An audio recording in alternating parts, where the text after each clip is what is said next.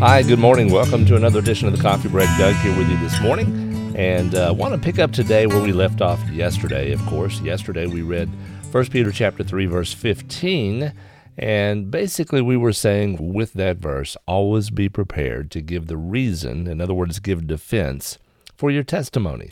It should always be the case. We'll pick up with verse 16 today, but keep that verse in the back of your mind. It says, having a good conscience so that when you are slandered, those who revile your good behavior in Christ may be put to shame. For it is better to suffer for doing good, if that should be God's will, than for doing evil. For Christ also suffered once for sins, the righteousness for the unrighteous, that he might bring us to God, being put to death in the flesh, but made alive in the Spirit, in which he went and proclaimed to the spirits in prison, because they formerly did not obey, when God's patience waited in the days of Noah, while the ark was being prepared, in which a few, that is, eight persons, were brought safely through water.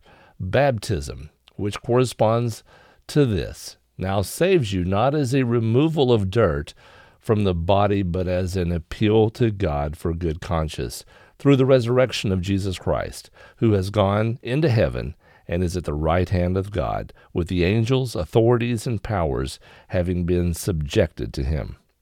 Okay, that kind of ends the chapter for us today. But let's talk about that for a few moments as we as we come out of the idea that we should give a defense, be prepared to give a good defense anytime someone asks you.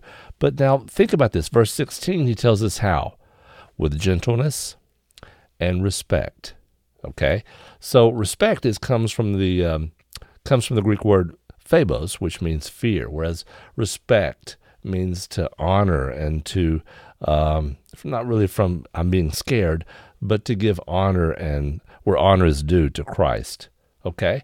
So they keep a clear conscience. In other words, why do we do these things? Why do we, as we give a testimony to why we believe what we believe, why do we need to do this with being nice, essentially, is what it's saying, uh, respecting others?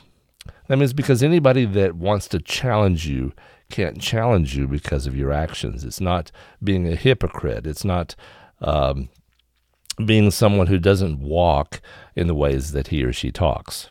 Okay, so always be respectful to others, is what it's saying here. Uh, we could suffer unjustly, but we must remember the, the salvation that Christ has brought. He even goes back and looks at the salvation uh, of the eight during the flood of Noah and his family.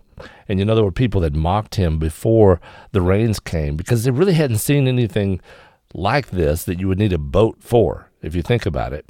And they mocked him. But did he did he revile back at them? No, he continued to do God's will. And through so, God gets the last word. All right? That is something that you need to think about as we live a life in troubled times. So always be attentive to how you react to others. And I know a lot of people today are saying things that we don't like but let God deal with it, and that we need to be seeking and doing the will of God. All right, have a great day. We'll talk to you again soon. God bless. Bye bye.